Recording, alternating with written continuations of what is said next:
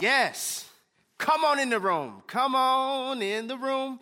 What is up, my beautiful family? Thank you so much for joining me on tonight. And listen, I've been waiting for you and you and you since Thursday night. This word on tonight, God, I'm being obedient. It is not the direction that I thought we would go for part three of this World Changer series, but I firmly believe it is going to bless your life.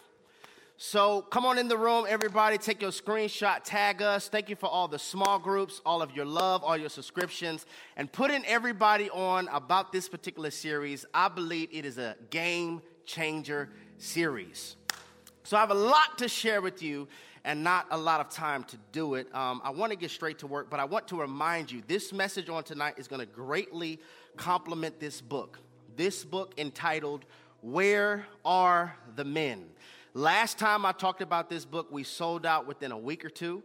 And so now we have a fresh stock of books that just came in. So, Where Are the Men? This is a particular book that was published and authored by my mother. And it is absolutely phenomenal. I mean, one of the top questions that I always get is where these men at? Where they at though? Where they at? Where the godly men at? Where the kings? And I believe this book can give you some answers. So go to redefinetv.net products and you'll be able to get this book before they run out. So, John chapter 21, the Gospel of John, John chapter 21, we're going to launch our reading at verse 15. It says, So when they had eaten breakfast, Jesus said to Simon Peter, Simon, son of Jonah, do you love me more than these? He said to him, Yes, Lord, you know that I love you. He said to him, Feed my lambs. He said to him again a second time, Simon, son of Jonah, do you love me? He said to him, Yes, Lord, you, you know that I love you. It's probably getting awkward now. He said to him, Tend my sheep. He said to him again a third time, Simon, son of Jonah, do you love me. Peter was grieved because he said to him the third time, Do you love me? Now, you might be confused about this particular passage of scripture if you don't know the backdrop of this.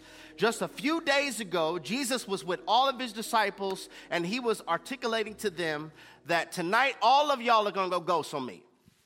All of y'all gonna leave me Nobody's gonna be around, and everybody starts looking at each other like, "No, that ain't me. Nah, he tripping. I mean, he know how to give a word. I mean, he is the word in flesh. He be prophesying, but I'm not about to do that."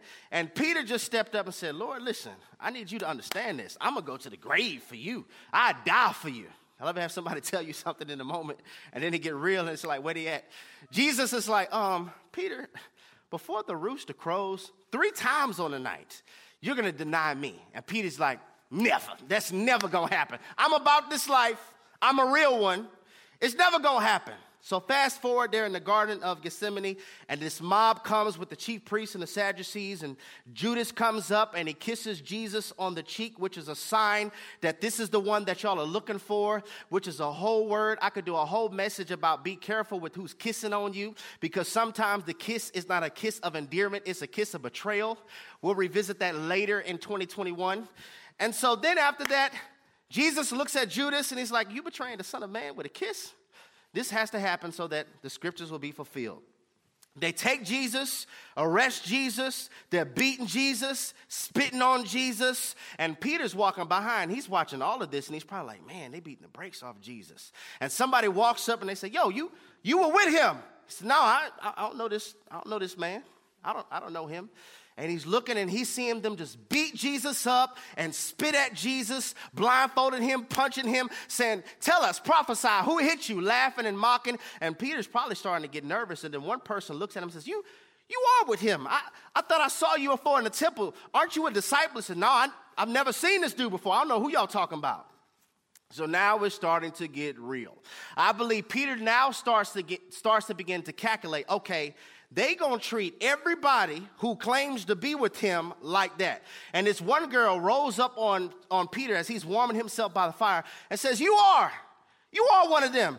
Hey, y'all, he is one of them because his accent gives it away. And so now Peter has to let them know, I'm not a disciple. He's like, man, I don't bleep know what y'all talking about. I bleep told y'all I don't know him. Why y'all keep bleeping with me? I don't bleep, bleep, bleep, bleep, bleep, know him. So bleep, bleep, stop bleeping with me. I told y'all I don't know him.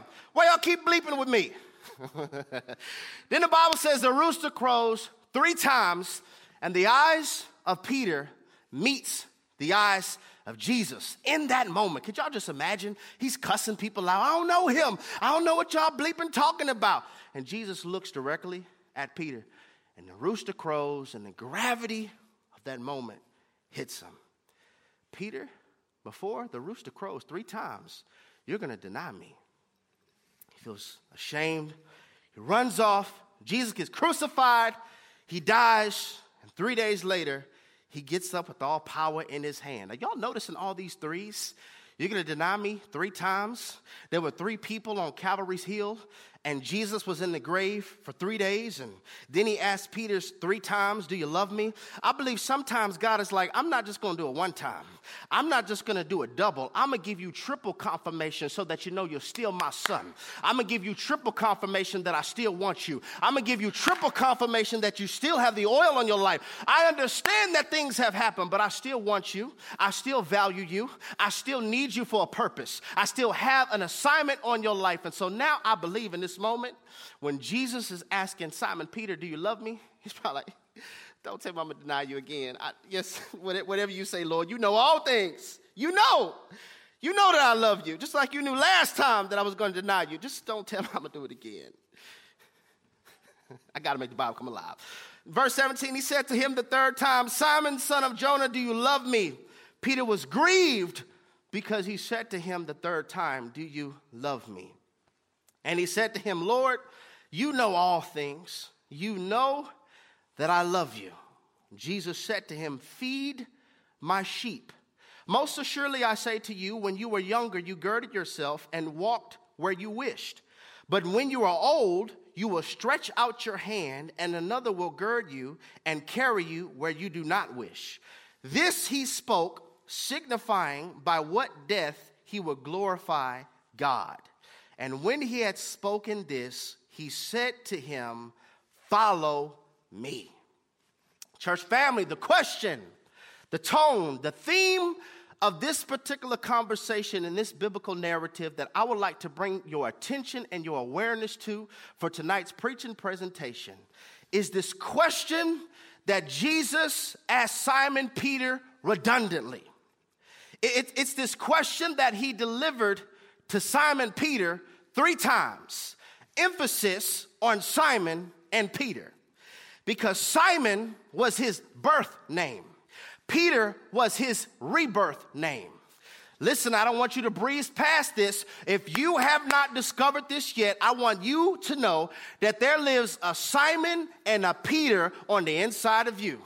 Yes, ma'am, as beautiful as you are, there is a Simon and there is a Peter that lives on the inside of you. My dude, as fly as you are, there is a Simon and there is a Peter that lives on the inside of you. Me, myself, I'm right here with you preaching high pitched. There is a Simon and there is a Peter that lives on the inside of me. Simon, that's your comfortable self.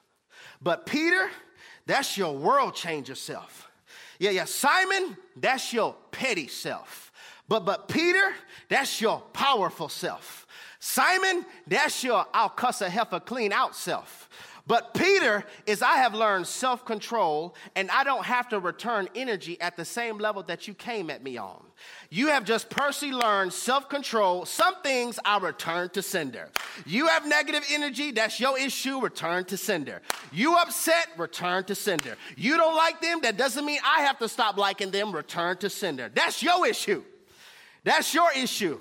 Your, your, your Simon nature, oh, that's your ratchet self. But your Peter nature, that's your righteous self. Not because of your own works, because your life is hid in Christ and Christ is righteous. So when God sees you, He doesn't see your mistakes, He doesn't see your failures, He doesn't see you. All He sees is His Son. All He sees is His Son. Simon is the now level you, and Peter is the next level you. And I wonder, is there anybody watching this message on tonight that you've discovered that there are two yous who live inside of you? There are two yous that live inside of you. We can call it flesh and spirit. We can call it Simon and Peter. We can call it Israel. We can call it Jacob. There are two yous on the inside of you. And therefore, there's this war that you and I have been drafted in. You didn't sign up for it, but there's this war that you and I will always engage in until we are in the grave or until Jesus takes us out of this earth. And that is the war of constantly crucifying my Simon so that I could daily surrender my Peter. The war is real of me constantly crucifying my Simon so that I could daily surrender my Peter.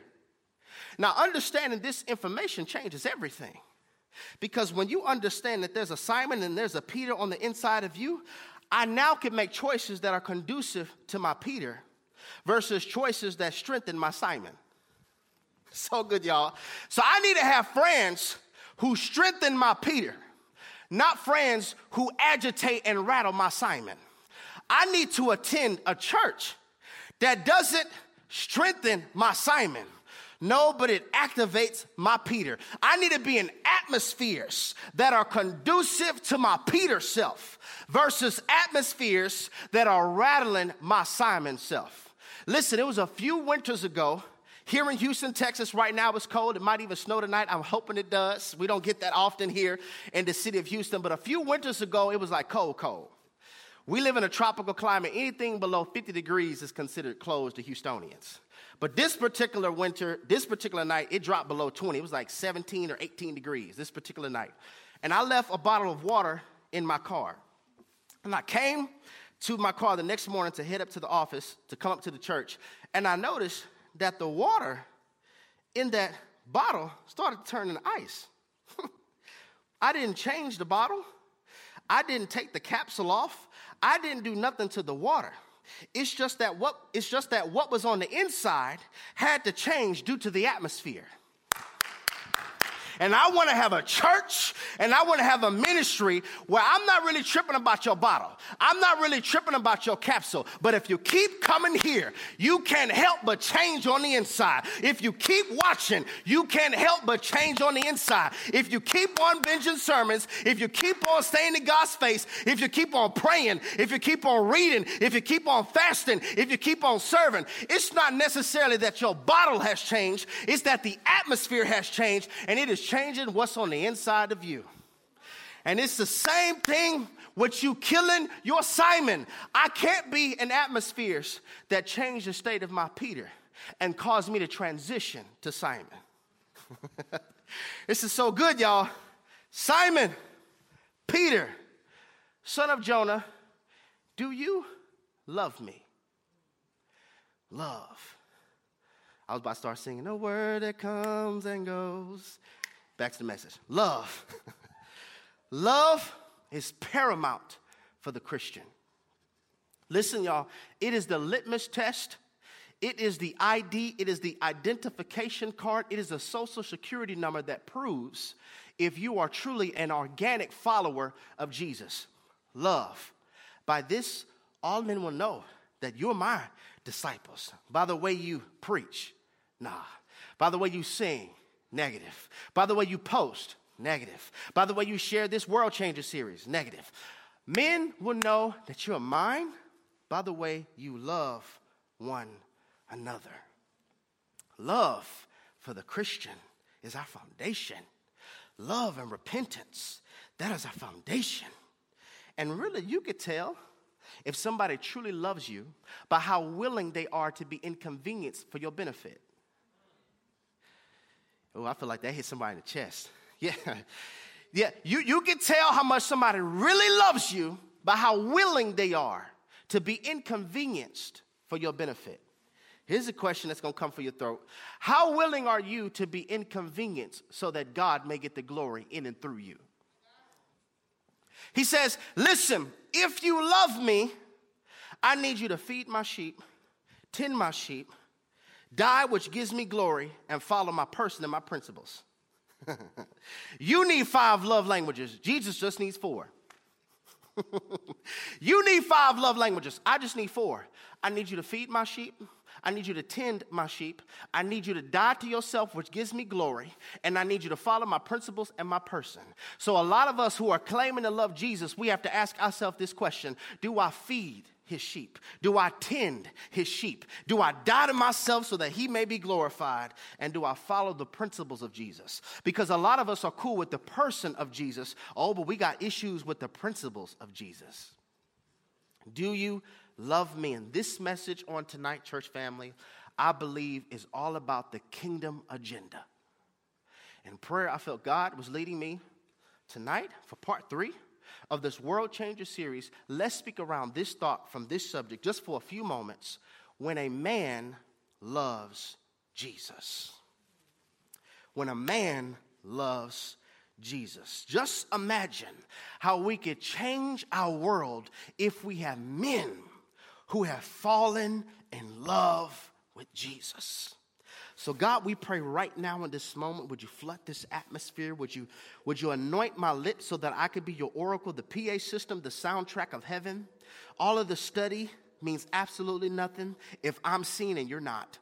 So I pray, God, that you make me invisible so that you could be seen as visible. In Jesus' precious name, we pray. And everybody who agrees to that prayer, would you drop in the room? Amen. Amen. Simon, do you love me? Yes, Lord. You know I love you. Feed my sheep, tend my lambs, die for me, that gives me glory, and follow my principles. Ladies and gentlemen, tonight I would like to redeem to the best of my capability the kingdom agenda. I feel as though that is my assignment to redeem in the earth the kingdom agenda. Just because it's not preached about, and just because it's not a normal message, and just because it's not Father's Day. just because it's not June or Father's Day, Father's Day does not mean we cannot talk about a huge issue in the body, a huge issue in the earth, and that is men who have not fallen in love with Jesus. Maybe what I'm trying to articulate to you is true change could happen when we have more men who are like Peter and less men who are like Simon. When a man loves Jesus, and you know how I do, this confession time, you don't have the right to remain silent. Everybody, get your trigger fingers ready. I need you to put this in the room in all caps. Can I get everybody put this in the room in all caps? God, recalibrate my soul so that I may carry out the kingdom agenda. Say that one more time. Listen, I'm just a man who believes that there is life and death is in the power of your tongue. So your mouth is either a delivery unit or it is a grim reaper. But I believe we're going to give birth to something. God recalibrate my soul so that I may carry out the kingdom agenda. The kingdom agenda. I want to be an individual who starts to live life the king's way, the kingdom agenda. And the reason I feel as though we have to start this conversation talking about men is because it is impossible for you to love Jesus but then treat people like trash. Where they do that at though? you can speak in tongues, but you can't use that same tongue to speak to your brother, to speak to your sister. Y'all, it's gonna get hot in here tonight. I should have told y'all to get ready. I'm, I'm just convinced you can't do it. My assignment is to redeem the kingdom agenda. I know it's not normal. I know the question is where are the men at? Where they at though? Please tell me. I need to know where they at though. I'm trying to tell you and I'm trying to discuss it because this is a true issue in the earth. I'm just fully convinced that true kingdom men, true kingdom men are joy contributors, not trauma deliverers. Oh my goodness. Y'all getting hot too? I'm getting hot.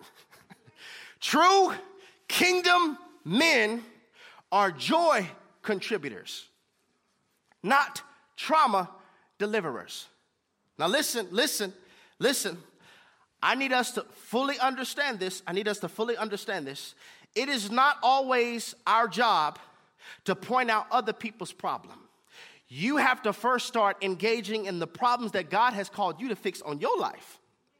Before you start pointing out all the problems on everybody else, I think that we have to get to the place and we have to get to the understanding that just because a man claims to be kingdom does not mean he is. First of all, kingdom men practice zipper control. Oops, we know how to control our flesh. I feel like it's getting real, y'all. I feel like it's getting real. This is why I'm preaching this. I'm not trying to grow my platform. I'm not trying to make me look good. I'm trying to talk to a deficit that is residing in the earth. We need men who love Jesus so much so to where I'm giving off joy. Notice I did not say happiness because joy is a state, but happiness is an invitation. Joy is a state, but happiness is an invitation because it really doesn't matter how awesome a man is. It really doesn't matter how dope a man is or how much he loves Jesus. If there is a particular person, if there's a particular woman that you do not have joy in your soul, if you don't know how to find the joy, what does that mean? Sometimes you're faced with situations where it is a tough situation. It is a difficult season, but you have to learn how to find the joy. Find something to be grateful for. Father God, I thank you that I have food in the refrigerator. I know I'm fasting, God, but I thank you. If I wanted to, I could go downstairs and eat it. Somebody couldn't do that. For that, I say thank you. God, I thank you for my health and my strength that I'm still sane in the membrane. What happened to me a few years ago should have made me lose my mind, but I still woke up in my right mind. For that, I give you praise. God, I thank you for my children. I thank you that they are children who are saved. They are people who love and follow you. I thank you that you saved me. I thank you that you delivered me. I'm thankful that you called me. I'm thankful that you chose me. I'm thankful that you saw me as worth dying for. Find the joy. Can I get somebody put in the room? Find the joy. Find the joy. Because sometimes if she has a deficit in this area, it's not due to your treatment is due to her own contamination. Something within her is or has been polluted. I had to give that disclaimer because parts of this message, my lady's gonna be like, Preach, boy. Then the other part's gonna be like, I don't like him. And then they're gonna be parts of this message where my brother's like, I feel you. And the other parts of this message gonna be like, That was tough there, Jay. this is going to come for both genders because we are redeeming the kingdom agenda. And there's one thing I've learned from just counseling people, from pastoring, and I really learned this from, from my mother. If you really want to know if a man is real, if you really want to know if what he presents is his true self, not always, but one of the ways, one of the ways that you really could tell if what he is preaching, he's practicing, is by looking at the countenance of his wife. Oh, it's about to get hot, y'all. it's about to get hot. Have y'all ever seen a preacher? And I mean, he's preaching the paint off the walls. I mean, he's preaching, he's, he's sweating like I'm doing right now. He's shouting, but when you look at First Lady, she's zoned out. oh, it's about to get real. She looks like she's zoned out. Hallelujahs are present.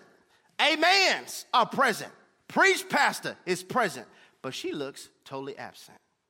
And I know somebody may be watching this message like, that's not fair. She could just have gas. That, that's, that's not fair. She could have had a hard night. It's difficult. You know, you don't know. She could be sore from her Zumba class. And I'll give that to you. But every Sunday, though, every Wednesday, every Thursday, for the, for the last two or three years? Or have you noticed there has been a shift in her joy meter ever since he arrived, but he keeps acting like everything is cool?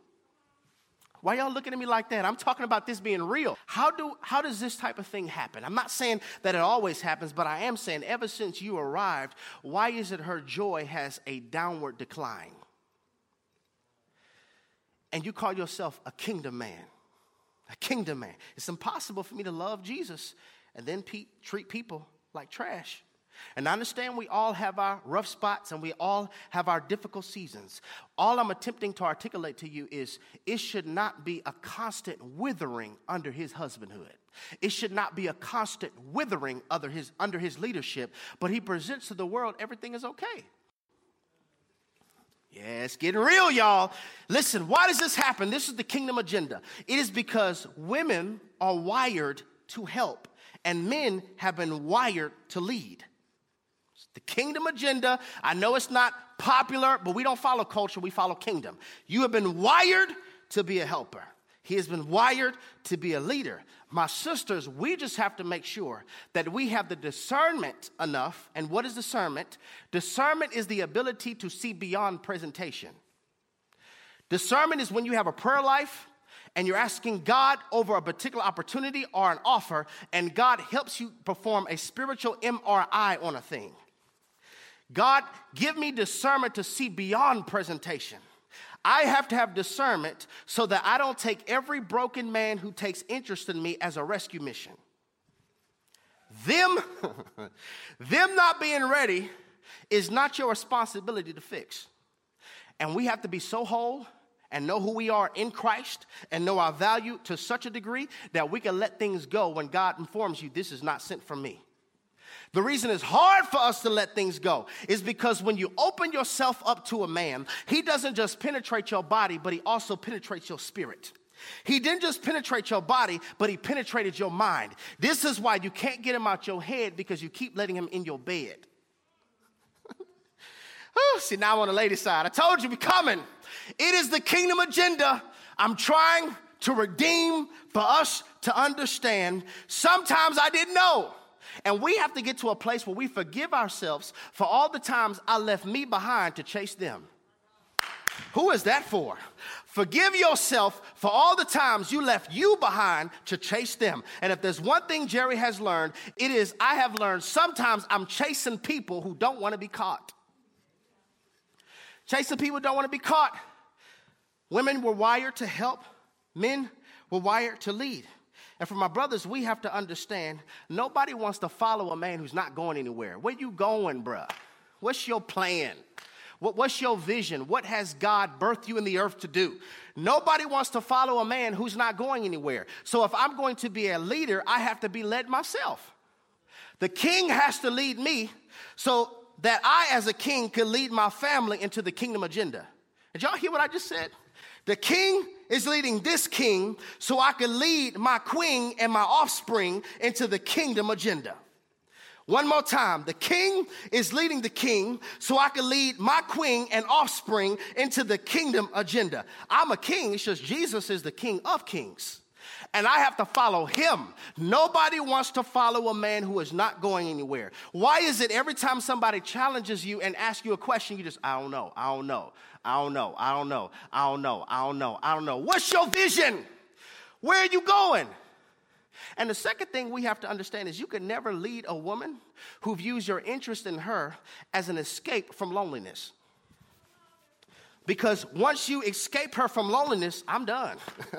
That's all I wanted. I'm no longer single. I didn't care about purposefulness. I cared about sex and selfies. It's more about me posting on the gram. Woo, it's getting real. It's more about me posting on the gram. It's more about me looking happy than me being in purpose. So if you select one who just wants to be redeemed from loneliness, it's going to be hard to lead a woman like that because I didn't sign up to be a wife. I signed up to post. Woo, this is so good, y'all.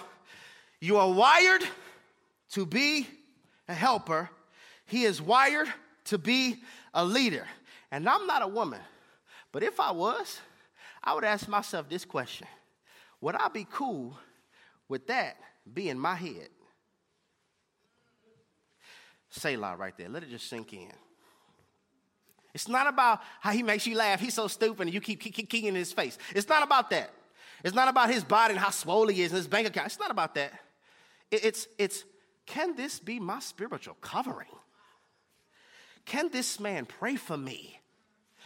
Can I catch him in the middle of the night watching over my children and praying over my family? He don't have to be Jesus Jr., but he does have to know Jesus at least. I need him to at least know the king because if he loves Jesus, then at least he'll know how to love me.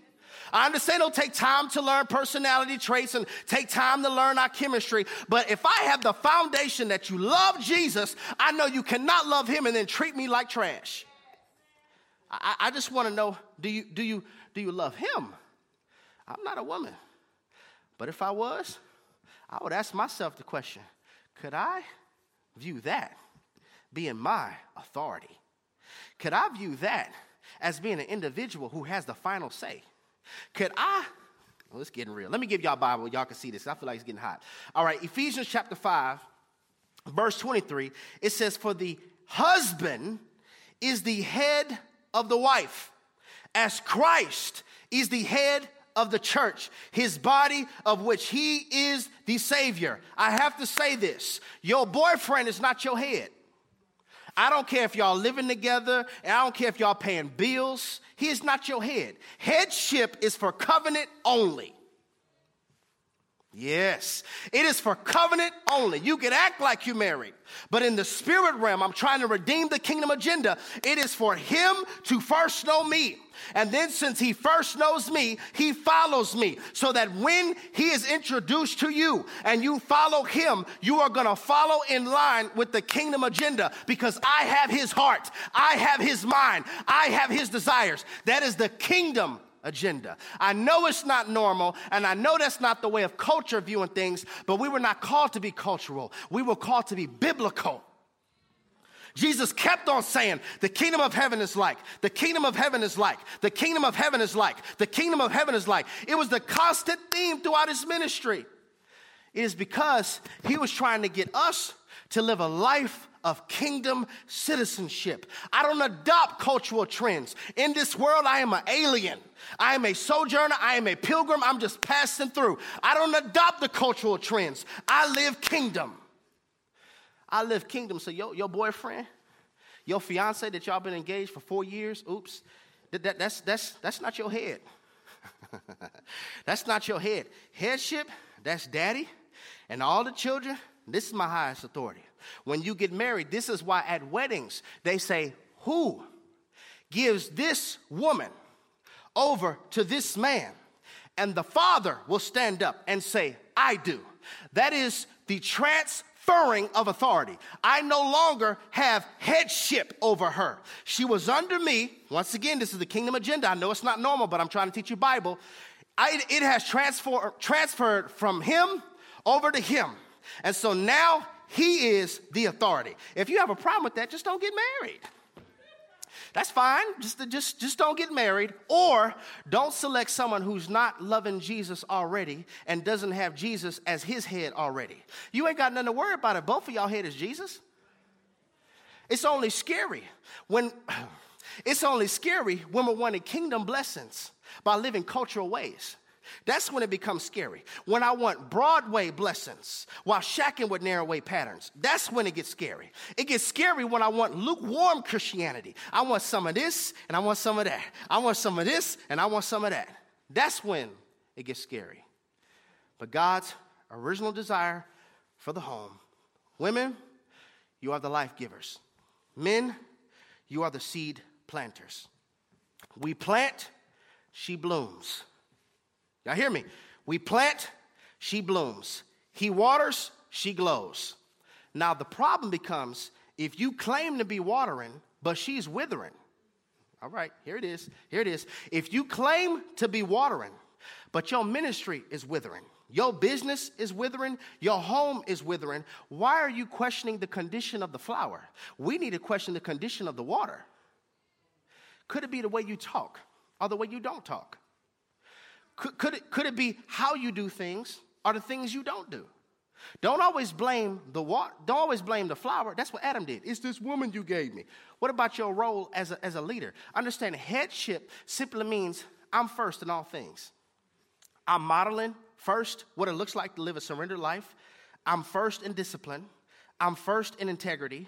I'm first in honesty. See, I'm trying to get us to understand this. The original intent for God, discipleship was supposed to start in the home. Y'all know that? It, it, was, it was that son supposed to see his daddy loving his mama. It's supposed to start in the home. It, it's, it's the daughter seeing her mother being loved on by her daddy. That's the kingdom agenda. I understand that we didn't all do it right. The goal should be for us to get back to the kingdom agenda. Matter of fact, maybe that's the question you should ask yourself when you're about to make a decision. Does this get me closer to the original kingdom agenda? The decision, dating him, doing this, does this get me closer to the kingdom agenda? She was supposed to see how respectful daddy was with his wife. He was supposed to see his daddy doing dishes. He's not just sitting down eating, but he's washing dishes too. This not old school. Oh, y'all look at me like that. He's supposed to see that men serve too. He's supposed to see daddy sweeping and daddy mopping. So when he grows up, it's not, no, it's not abnormal for him to serve. Maybe it's so abnormal for men because when daddy's not there, we have no image to abstract from. We have no discipleship. And a lot of times, mother's doing the best she can, but she's tired because she's trying to do everything she can on her own strength. And there's some things that he's missing, but the original intent from God was for there to be mommy and daddy. And this is how discipleship first starts. I'm gonna give you Bible. Y'all, y'all need some more Bible? I'm gonna give you Bible. All right, let's check this out. Um, in Genesis chapter 2, verse 24, it says, Therefore, a man shall leave his father and mother and be joined to his wife, and they shall become one flesh. Therefore, biblical manhood is I cannot stay in daddy's wallet and steal a mama's breast. What my mama said, my mama, when we knew my mama. That's not biblical manhood. Leave that. Cleave to the wife. We too become one flesh. Ephesians chapter 6, verse 4, it says, And you fathers, do not provoke your children to wrath, but bring them up, uh oh, in the training and admonition of the Lord. It, it starts at home. It starts at home. I, I, want us, I want us to get this. I believe men are video and women are audio. See, because a lot of us know that men are visual creatures, right? But there's a part of this that you probably haven't considered. It's not just how we see, but it's also how we're seen. Okay? We're visual creatures, and this is how men can be great fakers.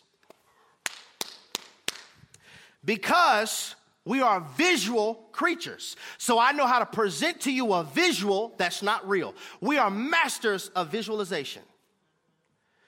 Somebody, please stop looking at me like that. Have you ever met one that presented a visual, but then when you met their person, they're not the person that they presented themselves to be? This visual is false. It is false, sir. It's because we are visual creatures. oh, this is so good, but I feel it's so tough at the same time. Now, this is why it's so beautiful if we could do things the King's way, because if video can connect with audio, we have a beautiful picture in the earth. Now I know some ladies watching this like, oh, listen, Jay, I was following you, but I'm visual too. I'm visual too. I hear you. I'm visual too. But it's, it's, it's a lot of times about audio, her being heard, him listening to what she has to say, her side mattering, her having a voice, her also engaging in the conversation. It's audio. It's audio. I want you to see this. Right now, you don't even see me, but you hear me. You hear what I'm saying? You hear the word, you hear the message. This is how a lot of ladies are. Your audio. Now, nothing's wrong with your Wi-Fi. You don't have to close this out. You're not about to see, you're now about to see me, but you're not about to hear anything.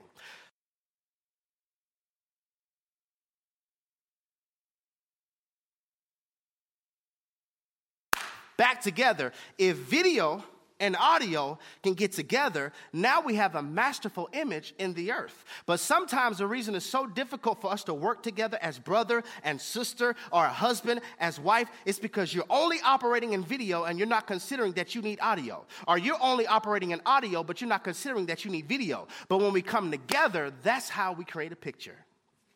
I can't tell you how many disagreements my wife and I got in in our marriage because I'm video and I'm not considering that she's audio. I learned real quick, like year two of marriage, she doesn't want you to talk, bro. She wants you to listen. That's it. Don't interject your thought. She, she just wants you to listen. She's to talk for a minute. All right, so you got to be patient. You know, patience is this. Patience is the ability to survive. Not yet. we have yet got to the main reason of this conversation, but we're going to get there yet. We're going to get there.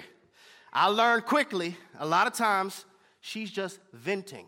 And so what I would do is I, was, I would cause problems by trying to fix the problem. I would cause problems by immediately trying to fix the problem, not recognizing right now I just need to go off. I need to just vent. I'm audio. I'm trying to help us, y'all. I'm trying to help us. This, this is a way that when we come together, we could impact the world, the kingdom agenda. Listen, the enemy doesn't care if you have a life. He, doesn't, he just doesn't want you to have that life. Hell is not nervous if you have a life. That's cool. It only gets nervous if you have that life. We're no threat to the enemy if we have a life. We only become a threat when we have that life. And what is that life? Is life the king's way. Kingdom life, world changer life. Kingdom life is when you're walking around in your right mind and you know who you are and whose you are. That's kingdom. Kingdom life is when you understand that heaven follows me, but hell fights me. That's kingdom life. Kingdom life is when you understand, yea, even though I walk through the valley of the shadow of death, I will fear no evil. Why? Because my God is with me. That's kingdom life. Kingdom life is when you understand that I could, I could tread on serpents and scorpions and over all the works of the enemy, and nothing shall by any means harm me. It doesn't mean that weapons won't form, it just means that they won't prosper. That's when you understand that your kingdom. Kingdom life is when you're fasting and you're praying, and through your prayer and your fasting, you're unlocking unlocking doors that the enemy thought he had bolted. That's that's, that's kingdom life. When you live a kingdom life, it will have the devil have a Zoom call with all his demons. Okay, listen, how did they get over that depression? I'm confused. How would they still worship in the global pandemic? I'm confused. How were they still sane in the membrane and they've been furloughed? I'm confused. How did they still have joy and they were betrayed? I'm confused. How did they miss that landmine of doubt? I'm confused. How did they miss that pitfall of that distraction? I'm confused. How are they still giving me praise, giving God praise in the midst of all of this? Because your praise and your worship confuses the enemy. Praise is thanking God for what he has done, what he is going to do, and what he is currently doing. Worship is thanking God for who he is. Do I have anybody in the room that knows how to still thank God and worship Him and praise Him in the midst of a global pandemic? This is not to mute my thankfulness. Look at this. I want to give you Bible. I want to give you Bible. Judges chapter 20, verse 18. Look, the Israelites went up to Bethel and inquired of God. They said, Who of us is to go up to fight against the Benjamites? The Lord replied, Judah shall go first. Somebody got it, somebody else missed it. Okay, before we fight, this is who we gonna fight. Who should go up first? Judah should go up first. What is Judah? Praise. What if I told you praise doesn't just happen at the finish line? It happens before you even get started. I don't have to know the answer. I don't have to know the outcome, but I'm going to worship God right now because of who he is, what he's doing, what he has done, and what he is going to do. And I think we need to pause for the cause, pull over, put a quarter in the meter, and give God a virtual praise break because I'm not going to praise him at the finish line. I can thank him before I even run the race. Whew, this is so good, y'all. This is the original kingdom agenda. God made Adam first. He put Adam in the garden first. He gave Adam identity first. He gave Adam a job first, legal one. He presented himself to Adam first. Before a woman ever came on the scene, God and Adam had time with one another. So I'm already in love with my Maker before anything else enters my life. This is why it's so important that you go off the garden, not just the visual.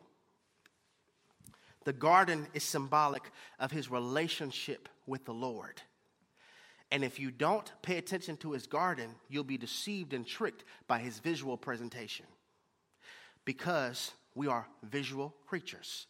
When a man loves Jesus, he has time with him in the garden so he can get to know him.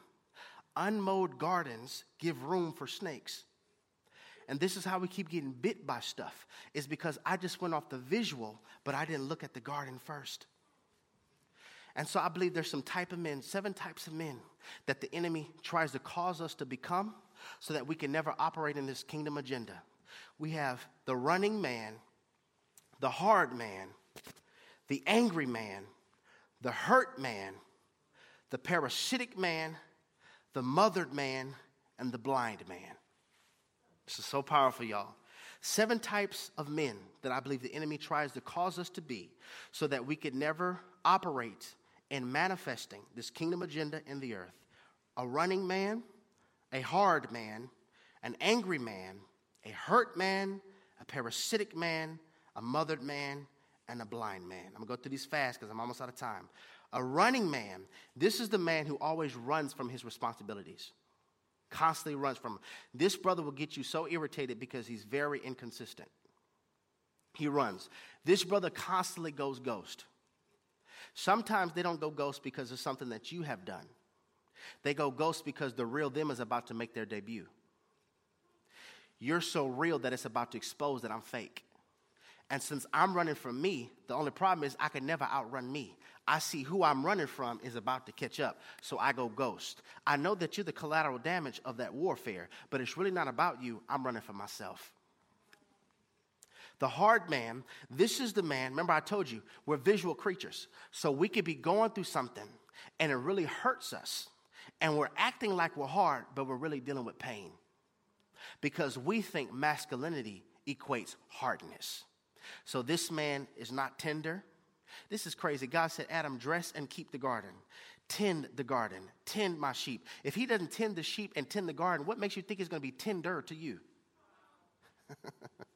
Hard man. The angry man and the hurt man are almost interchangeable. The angry man is the man that something hurts and he doesn't know how to handle it. He doesn't know how to handle it, so it comes off in the form of anger. It's not always that he has anger issues. There's some hurt on the inside of him. This, this turmoil, this, typhoon of emotion is on the inside of him, and he wants to be healed from it, but he doesn't know how to yet.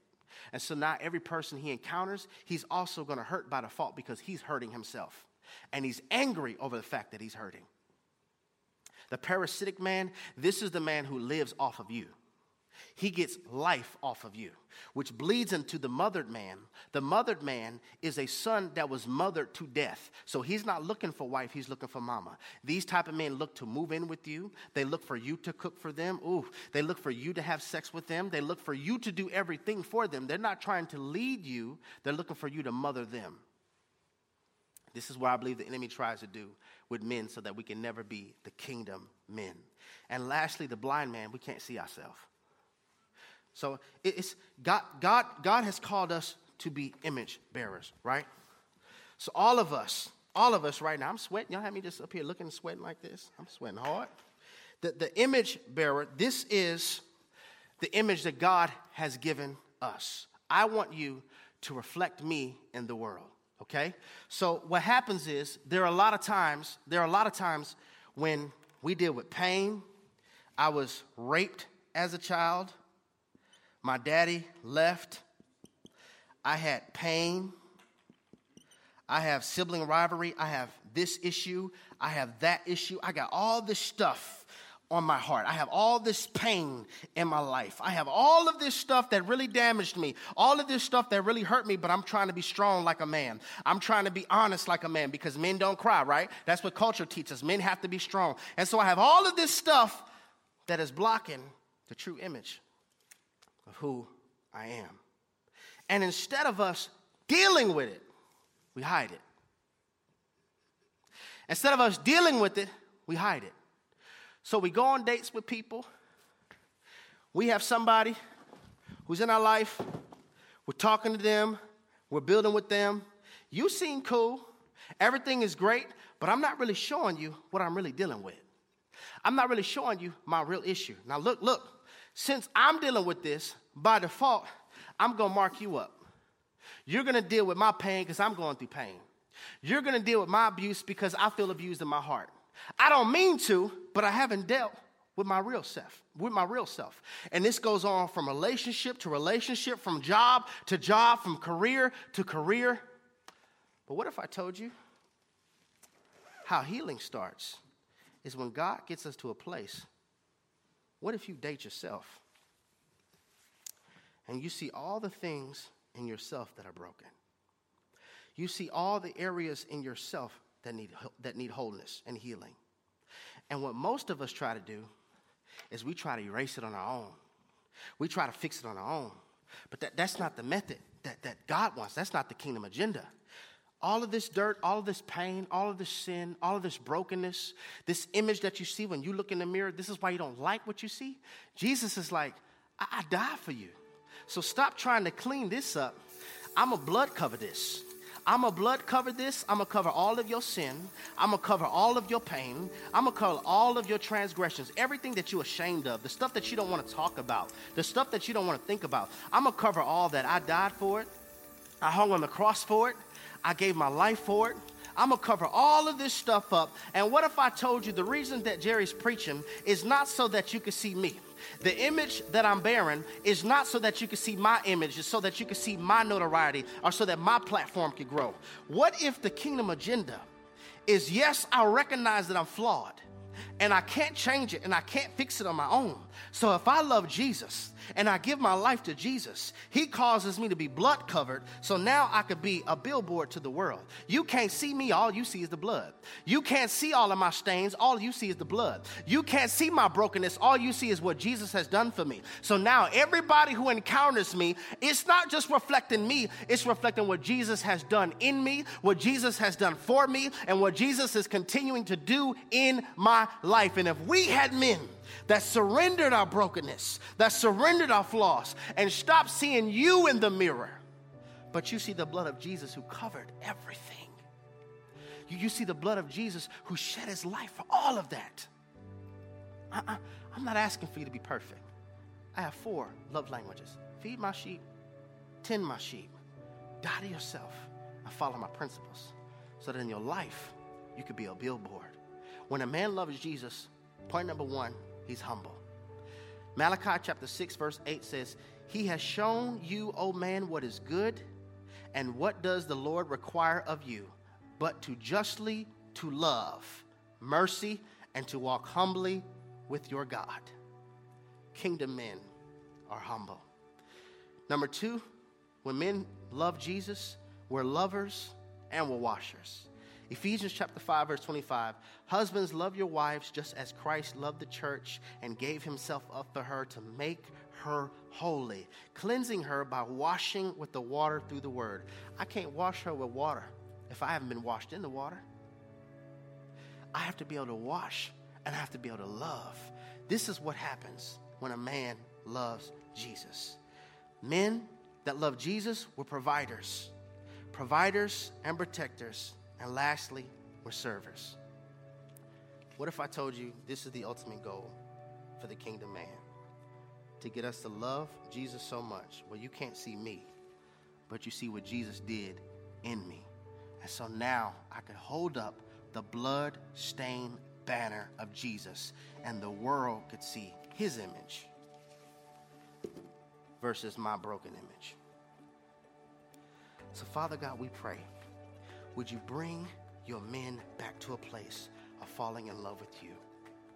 Because the first step in really, really causing this kingdom agenda to change in the earth is by having men in the earth who love you, who live surrendered life to you.